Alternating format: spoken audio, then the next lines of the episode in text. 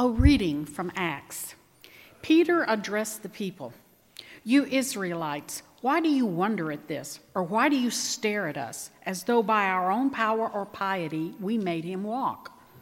The God of Abraham, the God of Isaac, and the God of Jacob, the God of our ancestors, has glorified his servant Jesus, whom you handed over and rejected in the presence of Pilate, though he had decided to release him.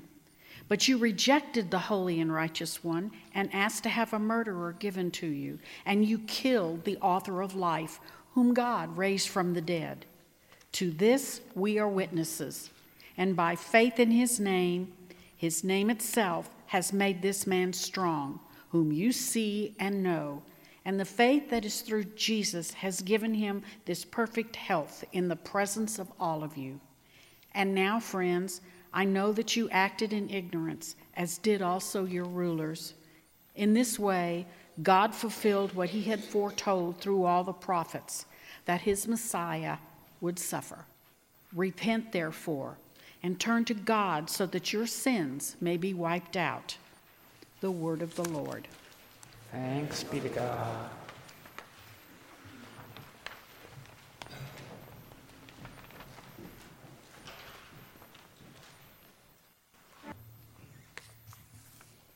A reading from John.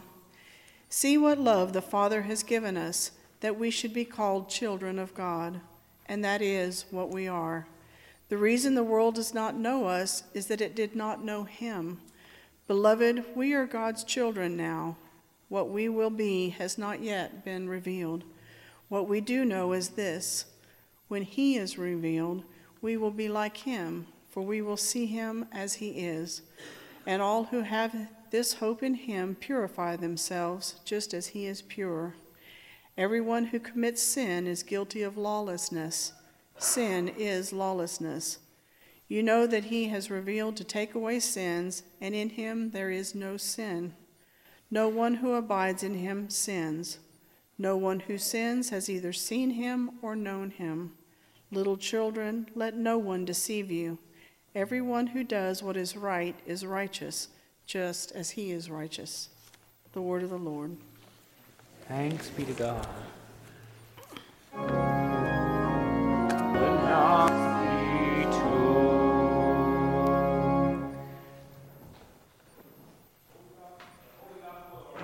Christ according to Luke.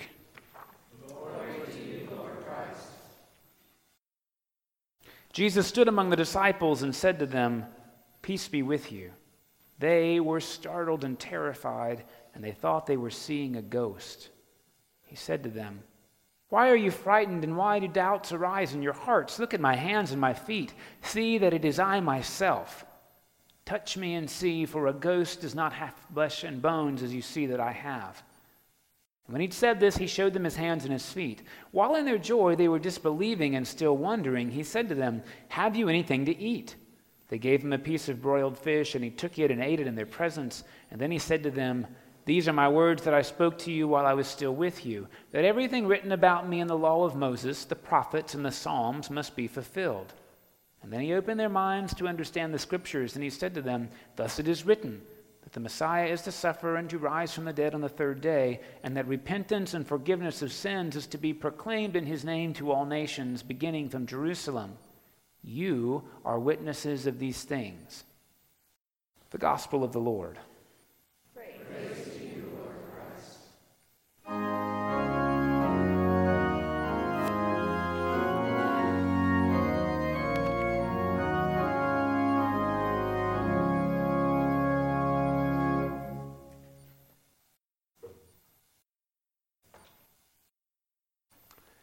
Alleluia, Christ is risen.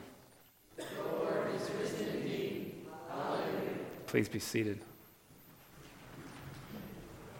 Uh, welcome to our third Sunday of Easter. Uh, we have exactly 50 days, of course, from Easter to Pentecost, Pentecost meaning 50. For us, I think, to try to grapple anew with what resurrection means. It is a reality, I think, frankly, we have to return to year after year after year after year because it is so different from anything that we are used to, and so I think ineffable. Uh, you know, I came from a parish in which we understood very well resuscitation. Resuscitation is what happens when somebody dies temporarily and they come back to life, but of course they will die again. Everybody else in the Bible who gets their life back, be they Lazarus or the widow's son, dies again later.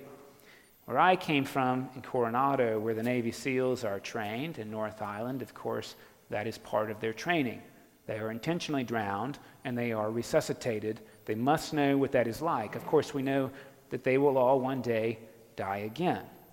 Jesus, the only resurrected person in the Bible, is much different. he comes back in such a way that he will never die again. And of course, what's fundamentally different, and gosh, if they made this up, they really were artistic, because I would not have thought this way. When you're resuscitated, the wounds that have killed you go away. Jesus, who is resurrected, his wounds never leave. That is a state of being that is fundamentally different, I think, from not only our experience, but our imagination. And we're invited once again to consider what the resurrected life is all about. At the time of Jesus, the early church, and continuing to this day, there were many theories about what actually happened. Um, these are oops theories. One is oops, the disciples saw a ghost. Resurrection is a spiritual reality only, it's a metaphor. You see that the gospel goes to great pains to have Jesus touchable Although, you know, haven't you felt touches that weren't really there before? I'm really thinking about mosquitoes in the summer. oh, there was nothing there at all, right? Not only is he touchable, but he eats, and his feet are on the floor. So he has this physical embodiment that is resisting the claim that this is just some spiritual bit. And quite honestly, I think that speaks to us still. The tradition I grew up, one of our banner hymns was One glad morning when this life is over, I'll fly away, as if resurrection were only available to us after we died. I'm confident that the miracle of resurrection is for us to consider how it's embodied in us as we live and how we might live a transformed and resurrected life now A few other bits that people were saying back then as now. You've seen Monty Python's Life of Brian, you know they got the wrong guy. so they, they got Brian instead of Jesus, and they happened to look similar. And look, now he's back, having never gone anywhere. And of course, Jesus in Luke says, No, it's, it is I myself. Uh, We don't always know this because we've kind of put some of this um, off to the margins, but the gospel writers were very particular in the wording and phrasing they used to speak to people who had their doubts at the time. It is I, myself. Of course, there's the idea that Jesus, um, being up on the cross, just sort of uh, swooned. He went into like a temporary coma, and then three days later awoke refreshed and renewed and was just fine. Um, this is why I'm pretty sure in the Gospel of John he gets pierced in the side, right? Because that kind of puts the, the coma idea well to death, right? It's um, r- really hard to have your heart stabbed with a spear and then wake up three days later. And um, then, of course, the earliest one in the book is the stolen body. The stolen body, that the disciples steal the body and claim he's come back. But please notice what's interesting the disciples are not happy to see the resurrected Jesus, they're terrified. They're not exuberant as if all of their hopes had just come to pass. They are afraid. and I think it is with fear and trembling that we are invited again to live into the consideration of what the resurrected life looks for us right now. See, last week we had our patron St. Thomas do something really quite interesting. Thomas, the patron saint of science, because he demands experience, right? He comes to Jesus and wants not only to see, but to touch to touch the places of Jesus' wounding. And, you know, I, I think, just in short, the miracle Thomas, who gets you know, the bad reputation of being called doubting Thomas, is in fact the first person to call Jesus not only Lord, but God. The experience of Thomas, I submit to you, is that he touches Jesus at the places of death and experiences life all around them. Pretty mysterious, don't you think? I think we, as the embodiment of the resurrection, living out resurrection, must be similarly called to appear to people who, in middle of terror and suffering, in the middle of our own, to say, reach out and touch my wounds and feel the miracle not of death, feel the miracle of life all around them. Wounds like, you have lost your spouse of 40 years. Put your hand here in my wound. Put your hand in my loss and feel the mystery of life around it. You see, the reason this is amazing is because if I made this up, the wound would go away. don't you wish our wounds would go away? Except, don't you see, that if the wound of a lost spouse of 50 years goes away, so does the spouse. And would you have it that way? This, I think, is our opportunity is to not be afraid of our wounds, quite honestly, but as a resurrected community and to a world deeply in need of knowing that God is not just some reality when they die, but present even at the points of our deepest wounds to say, reach out your hand and touch God's life right here in my life. Jesus shows up over and over and over again and invites his disciples to touch him. A touch that we all know would be terrifying for us to undertake. And somehow, right, the terror transforms into new life. We are extremely fortunate to think about resurrection in the presence of this art exhibition. By the way, you know, for four months when you get bored during the sermon, there really is a lot to look at. um, and of course, what we're invited to look at are images of transformation. To imagine God's presence and call in the world so that we, of course, can also be living icons. And there is transformation necessary, I think, for us to be a resurrected community and to tell people, quite honestly, what they really would like to know, which is God cares about them right now, not just after they die. Right now. Of course, the mystery we have to figure out, and, and Anne Lamott, I think, says this very well God did not come to take our suffering away from us, but to fill it with God's presence. In the middle of that filling, I pose there are some words, some vocabulary that we have to work to change. The first is the notion of peace. Peace. Like most parents, peace means it's quiet, it's still. I think of naps as being peaceful. But of course, in the story, peace has nothing to do with comfort or quiet. Peace has to do with Jesus meeting some terrified people who have just undergone a tragedy and creating something new. Now, any child knows this very well that the opposite of fat is skinny, and the opposite of war is peace. So, with that in mind, if war is about destruction, peace is about creation, which in my experience is never quiet. God's peace is very different than what we normally settle for. That's a transformation we're invited into. And then Jesus says something quite interesting. He says, Go around proclaiming repentance for the forgiveness of sins. Now, I'll tell you that my early model of repentance is like saying, I'm sorry, God.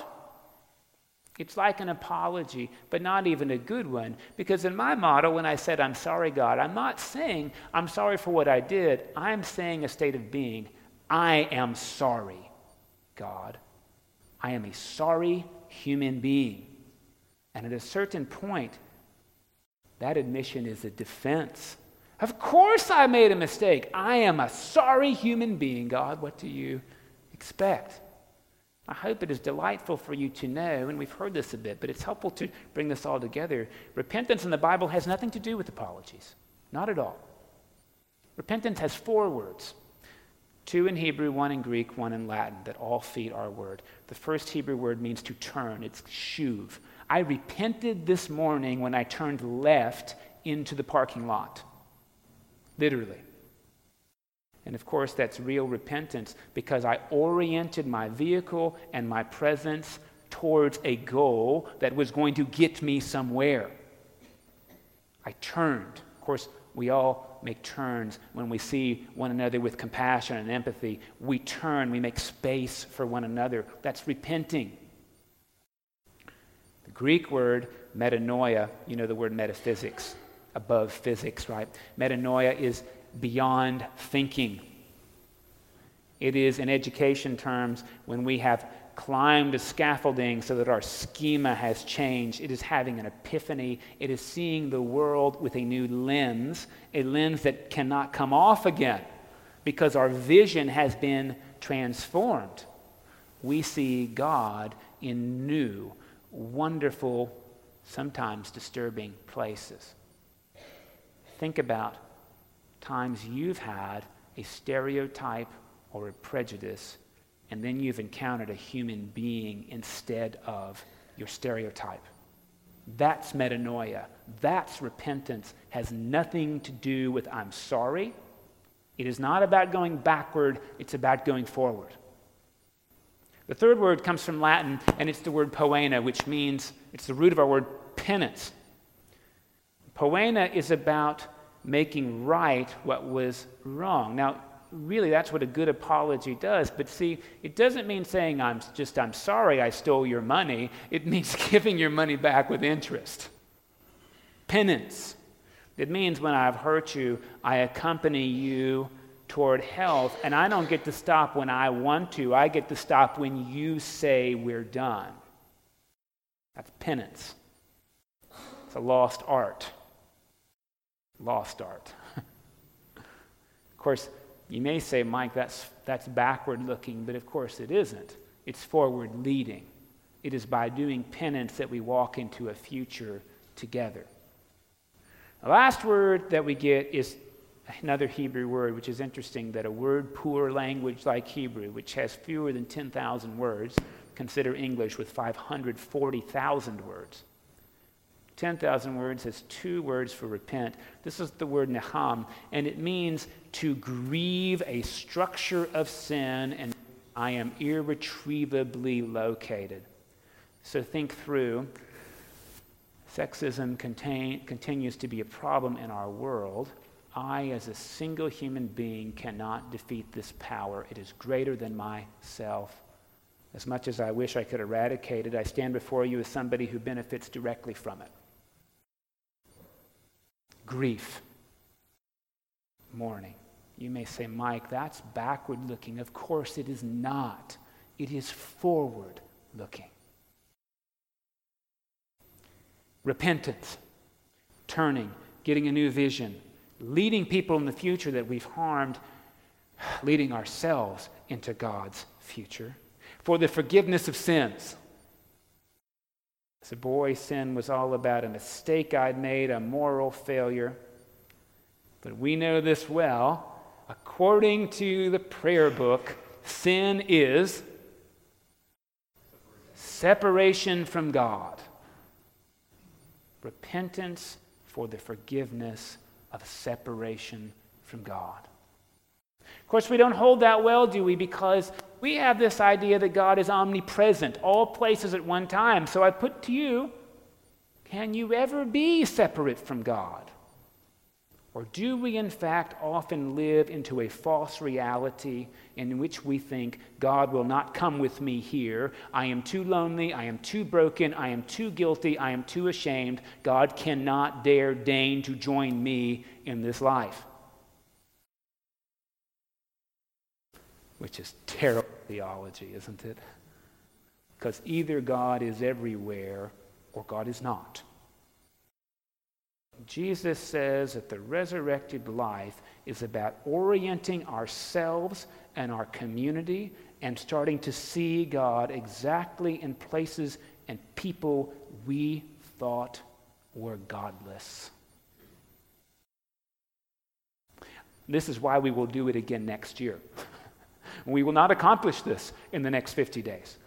But it is our invitation to begin to live into it.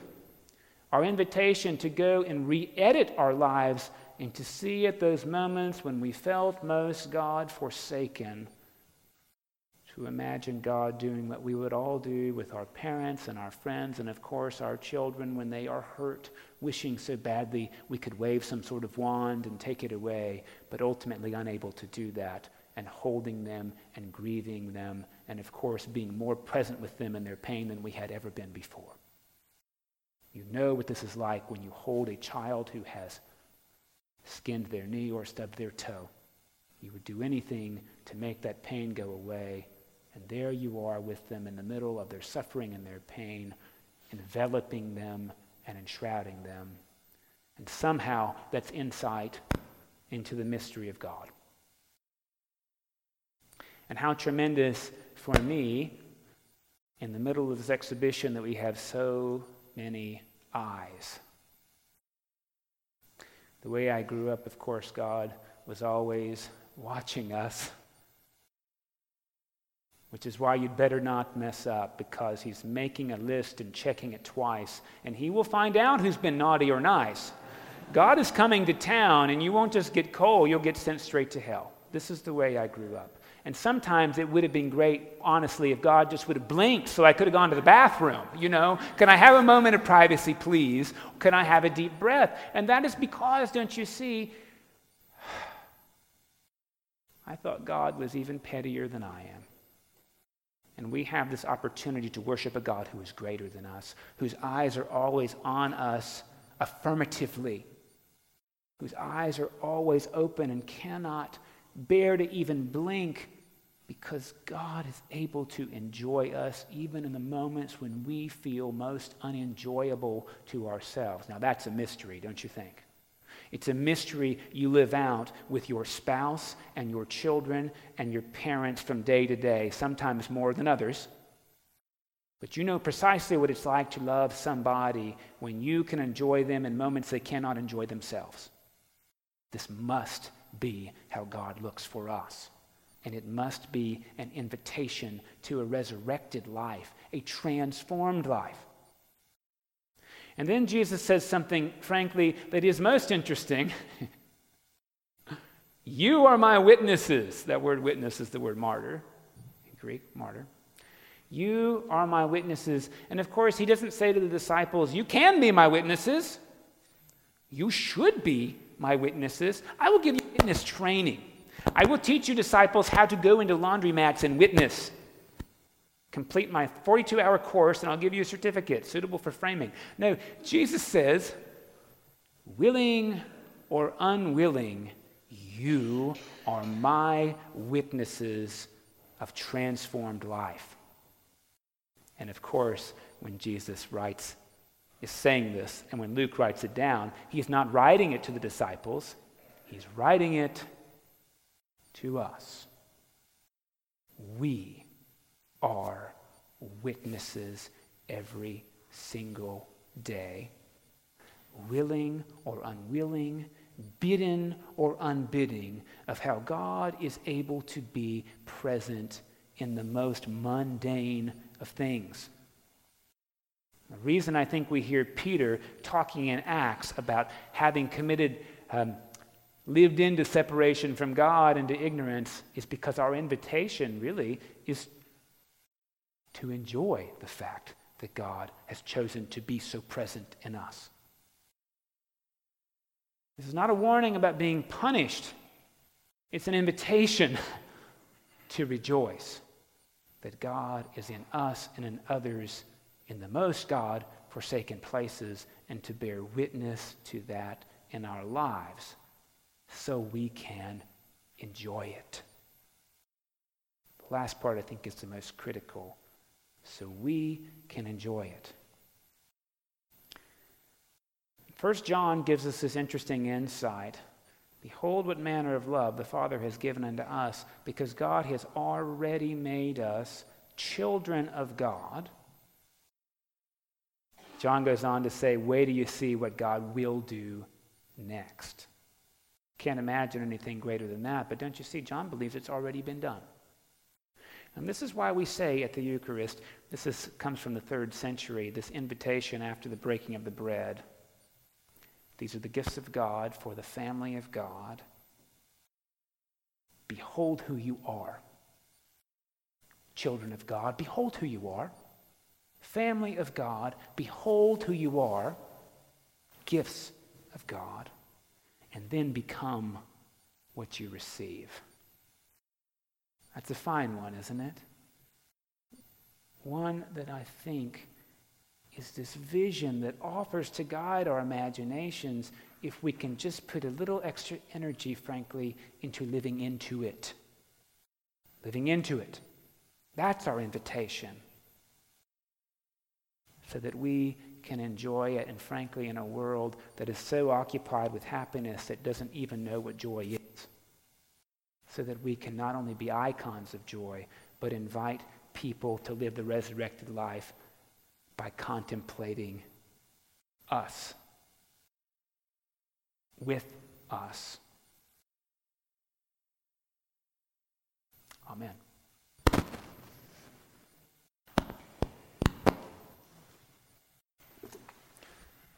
Please join me as we pray our faith in the words of the Nicene Creed. We believe in one God